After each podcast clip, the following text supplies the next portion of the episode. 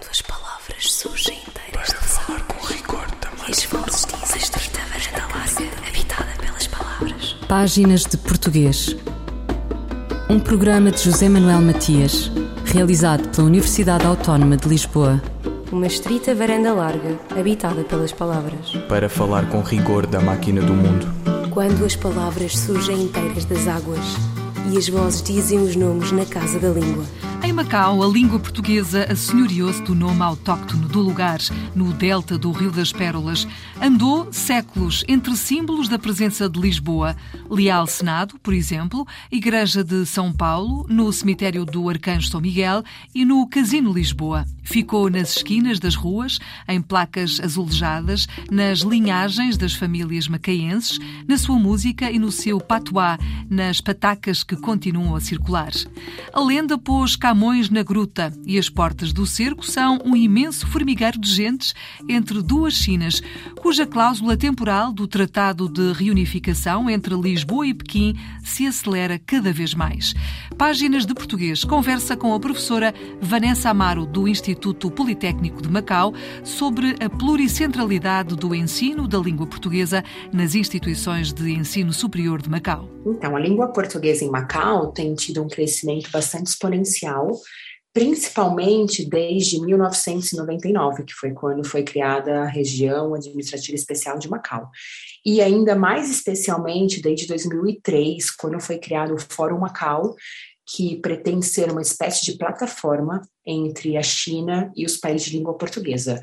Então, é, ao contrário do que se imaginava, é, na altura da transferência de administração de Portugal para a China, o português não desapareceu dos serviços públicos, continua bastante presente, continua sendo língua oficial, usada, é, sobretudo nas instituições públicas, e há cada vez mais pessoas com interesse em aprender português, não apenas em Macau, mas também no interior da China, porque eles veem mais valias, sobretudo nessa nova fase das relações comerciais entre a China e os países de língua portuguesa, sobretudo é, o Brasil e os países africanos. Então, é, tem aumentado bastante. Em Macau, há várias instituições que oferecem cursos superiores em língua portuguesa, além de vários cursos livres. E também na China, há cada vez mais instituições de ensino superior que têm oferecido licenciaturas é, em português. Como sabemos, existem duas normas uh, estabelecidas, a norma portuguesa e a norma brasileira. Em Macau, qual é o português que é ensinado? O português europeu, o português brasileiro ou uma mistura dos dois? Historicamente, o português europeu sempre teve um, um papel privilegiado no ensino em Macau. É, na instituição onde eu leciono, é, é, o ensino do português do Brasil é uma novidade, algo recente. Isso vem justamente da necessidade de dar aos alunos mais valias linguísticas para que quando eles é, voltem à China, por exemplo, voltem ao interior do país, eles possam competir melhor no mercado de trabalho. Porque o que acontecia é que Macau, historicamente, é claro, não há dúvidas de que o português europeu sempre sempre teve uma grande relevância aqui. Então, há um, um certo conservadorismo no ensino do, do, do, português, é muito centrado no português europeu aqui, é, mas a questão é que nós temos recebido cada vez mais alunos do interior da China, que vêm para Macau tirar uma licenciatura, um mestrado, até um doutoramento em português, e depois, quando eles regressavam a casa, eles tinham alguma dificuldade em se adaptar ao mercado de trabalho que pedia, por exemplo, pessoas com algum domínio do português do Brasil, ou até mesmo algum domínio do, do, do português que se fala é, nos países africanos. Então, aqui em Macau começou a haver uma maior necessidade de pelo menos possibilitar que os alunos chineses tenham maior contato com as outras variedades da língua portuguesa.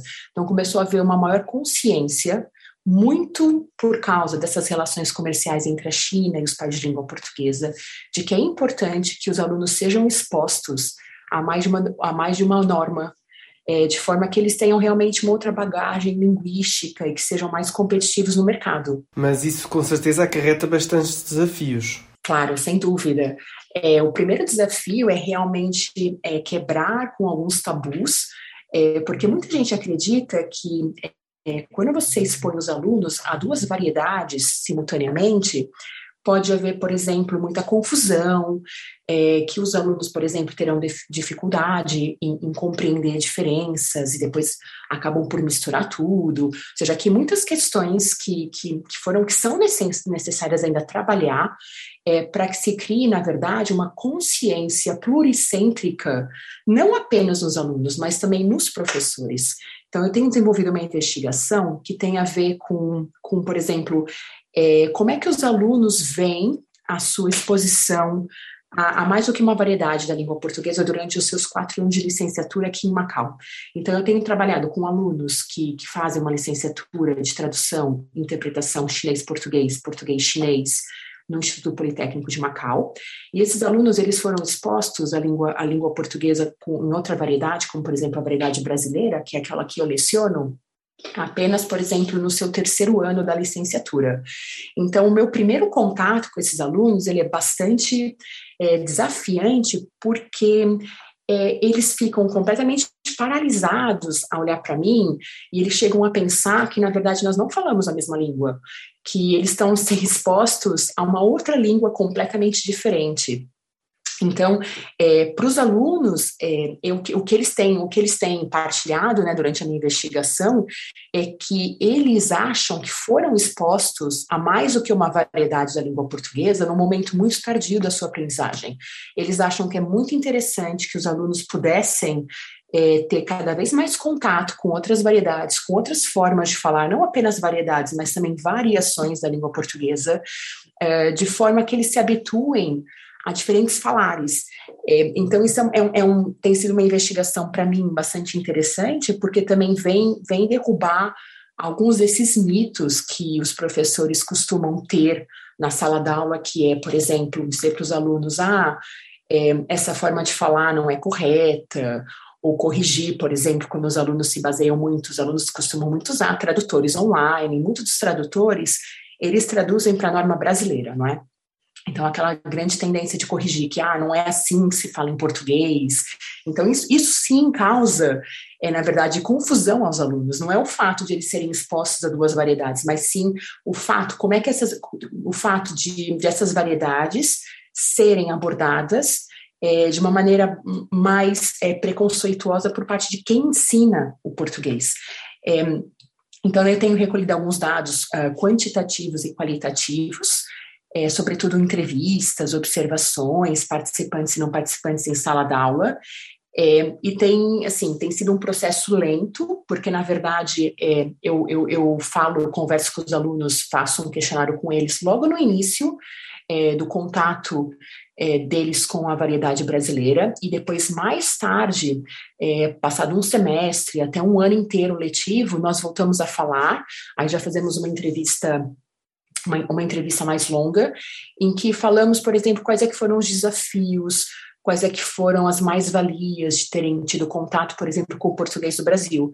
E depois eu tenho tido, assim, resultados bastante interessantes. Os alunos... Como por exemplo? Como por exemplo? Por exemplo, eles acham que, assim, 90% dos alunos, num primeiro momento, achavam que, que é, eu falava uma outra língua que não português. Então, naquele primeiro momento, eles, eles não achavam que era útil aprender uma outra variedade, porque eles achavam que era uma perda de tempo, que era começar tudo do zero. Eles achavam que, ah, não interessa, português é português, não é? E, e, pronto, eles não percebiam a importância de se compreender, de conseguir comunicar com pessoas que falavam outras variedades. Depois, ao longo do semestre, ao longo do ano, eles vão, eles vão, vão, vão desenvolvendo outras competências interculturais e linguísticas, e aí eles conseguem se aperceber da riqueza que a língua portuguesa tem e da mais-valia que isso pode trazer para o futuro profissional deles. Então, depois, esse discurso todo de resistência que eu encontrava no início do semestre, quando eles tinham contato comigo pela primeira vez, isso ia mudando com o tempo, não é? Depois, no final, é, eles, eles diziam que, por exemplo, ah, eu, eu, tenho muita pena de não ter conseguido é, é, ter contato mais cedo com a variedade brasileira, porque eu agora não me sinto confiante para comunicar com o brasileiro, por exemplo. E muitos desses alunos, quando eles regressam à China, eles vão justamente trabalhar em empresas chinesas que têm negócios no Brasil ou nos países africanos, e eles têm muita dificuldade depois, não é?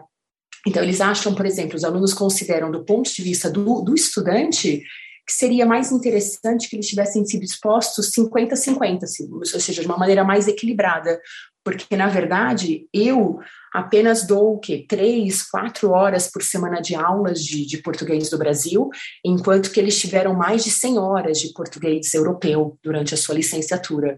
Então, é interessante que, que as instituições, e sobretudo os professores, possam desenvolver essa consciência mais pluricêntrica, não é? Que é é, valorizar a língua portuguesa nas suas mais varia variadas variedades e variações e que possam trazer esse entusiasmo né, de partilhar uma língua que é global hoje em dia com, com os alunos chineses, porque é interessante que os alunos chineses que não têm nenhuma referência próxima a eles da cultura portuguesa, brasileira, lusófona, eles continuem a ter interesse em, em estudar português, esse interesse tem aumentado com o tempo. Vanessa Amaro, professora do Instituto Politécnico de Macau, sobre a pluricentralidade do ensino da língua portuguesa nas instituições de ensino superior de Macau. Fulgurações do nosso idioma um apontamento da professora portuguesa Carla Marques. A crónica desta semana é dedicada ao nome Saramago, nome de homem e nome de planta, uma homenagem ao nosso Nobel da Literatura por altura da celebração dos seus 100 anos de nascimento. Saramago fez, a 16 de novembro, 99 anos. Digo fez e não teria feito, porque quem está vivo e presente continua necessariamente a celebrar o seu aniversário. Curioso apelido este de Saramago. É o mesmo nome que se dá a uma erva daninha que cresce à solta nos campos. A sua designação científica é Raphanos raphanistrum e fica a dever-se ao facto de a raiz da planta ser parecida com a do rabanete, que em latim se designa Raphanus sativus. Assim, Saramago é primo do rabanete. Mas o mais interessante é que o povo não tem memória para os nomes científicos que os estudiosos atribuem às plantas. Pelo que, país acima e país abaixo, estas vão sendo batizadas por quem as conhece. E é assim que este Raphanos raphanistrum é conhecido não só como Saramago, mas também como cabrestos, ineixa, labresto branco, rábano, rábão, rabão bravo, rabão silvestre, saramago de fruto articulado, saramago de fruto grosso, entre outras designações de fundo criativo e de acústica sonora. Embora Saramago seja uma erva do campo, não deixa de ter propriedades interessantes, pois regenera o fígado, tem propriedades antibióticas e serve mesmo como alimento. Os nomes que Saramago, o escritor, escolhe para as suas personagens trazem sempre um mundo de intenções consigo. O que é curioso é que o apelido que coube em sorte a José de Souza não deixa de ser literário e carregado de possibilidades. Também Saramago nos alimenta a alma e nos cura o intelecto. Também Saramago cresce livremente nos campos das ideias, rejeitando alinhamentos ou o controlo da cultura programada. O que é certo é que Saramago, entre tantas coisas que nos deixou, trouxe novos significados a uma palavra nascida no seio do povo para designar uma erva daninha que aparece por aí, mas fica para sempre como o homem a quem emprestou o nome. A crónica de Carla Marques sobre a palavra Saramago, as folhas dos livros e a erva.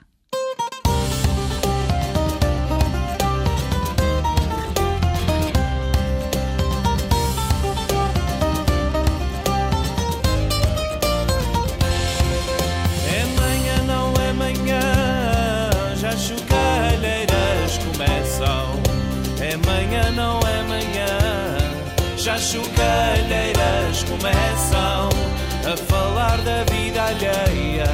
É o rosário que rezam a falar da vida alheia. É o rosário que rezam.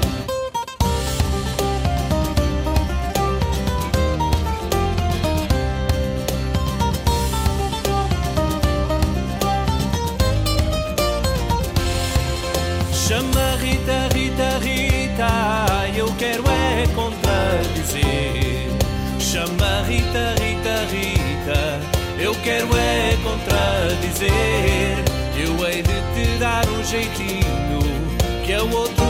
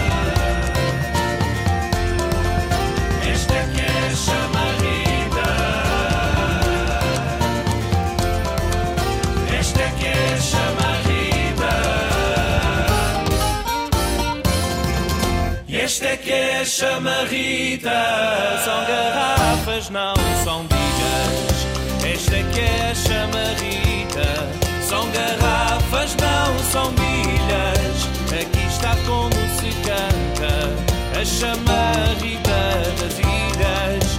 E aqui está como se canta a chamarrita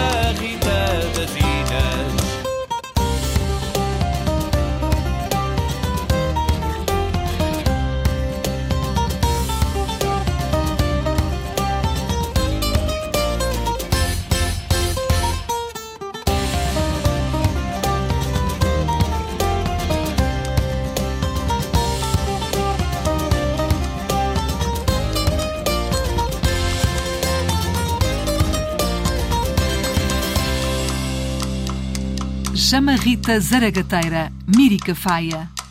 Quantas palavras?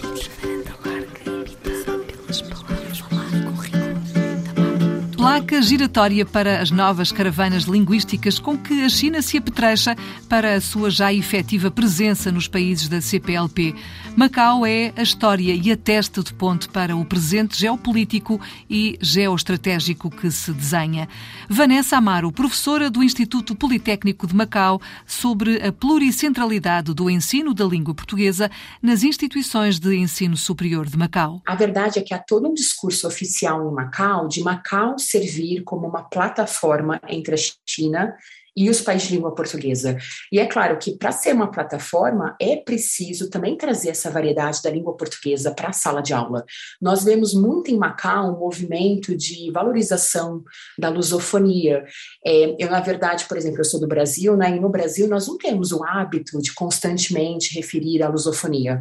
Aqui em Macau chega a ser cansativo o discurso é, dessa valorização da lusofonia e Macau, lá do lusófono, Macau é um lugar onde realmente nós temos contato com pessoas de diferentes comunidades lusófonas, eu acho muito impressionante, por exemplo, eu no Brasil, ou mesmo em Portugal, nunca tinha conhecido ninguém da Guiné-Bissau, ou uma pessoa de Timor-Leste, ou de Goa, mas em Macau, nós encontramos com essas pessoas com muita facilidade.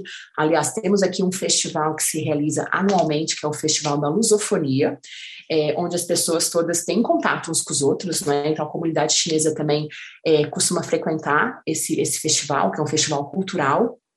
É, então, é interessante notar que há, há verdadeiramente um discurso oficial que tenta tornar a Macau não só uma Macau de matriz portuguesa por causa da sua história, mas também uma Macau de matriz lusófona, é, porque realmente aqui é, toda uma comunidade lusófona, verdadeiramente. Acho que aqui a gente consegue encontrar muito mais facilmente essa, essa vivacidade da lusofonia do que, por exemplo, no Brasil ou até mesmo em Portugal. Ou seja, aí de facto é que se vive uh, a lusofonia, sem haver, uh, como se diz, uh, barreiras linguísticas, porque acabam todos por se compreender. Sim, sem dúvida, sem dúvida. E é interessante que os alunos também percebam isso, né? Que Macau realmente tem esse ponto extremamente positivo. É, apesar de um aluno não ter aqui a possibilidade de fazer uma imersão linguística na língua portuguesa, é, ele tem, por outro lado, acesso a toda essa comunidade lusófona, ou seja, ele muito facilmente consegue encontrar uma pessoa de Timor-Leste com quem conversar. Ah, nós também recebemos, por exemplo, muitos estudantes de intercâmbio de países lusófonos, como, por exemplo, o Brasil, Cabo Verde. Então, é muito interessante quando a gente consegue colocar os nossos alunos chineses em contato com essa lusofonia.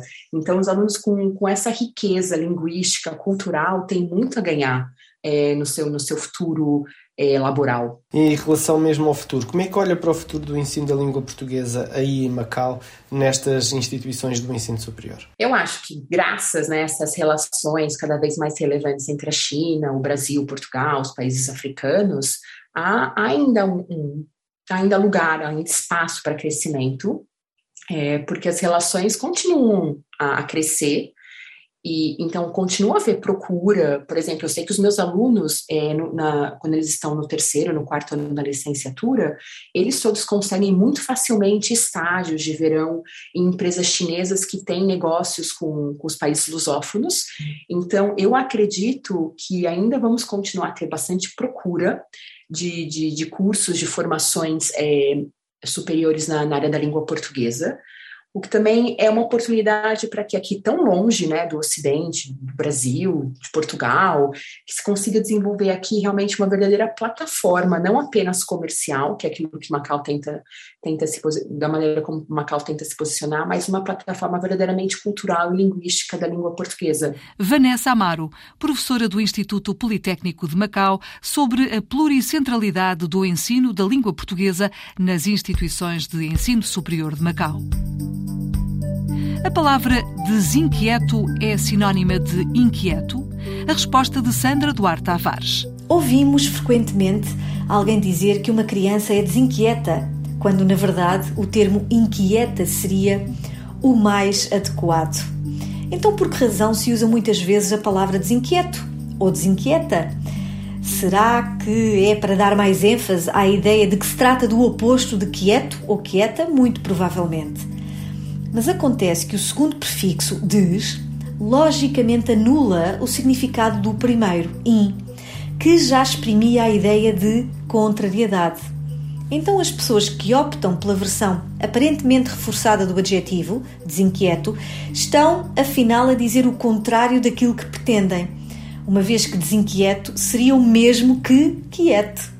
Contudo, Resta dizer que esta aparente redundância, que afinal é um contrassenso, tem sido tão usada, pelo menos num registro de língua familiar e popular, que a palavra desinquieto já foi consagrada por muitos dicionários que descrevem o seu significado como o mesmo que inquieto. Ou seja, para muitos dicionários, estas palavras são sinónimas.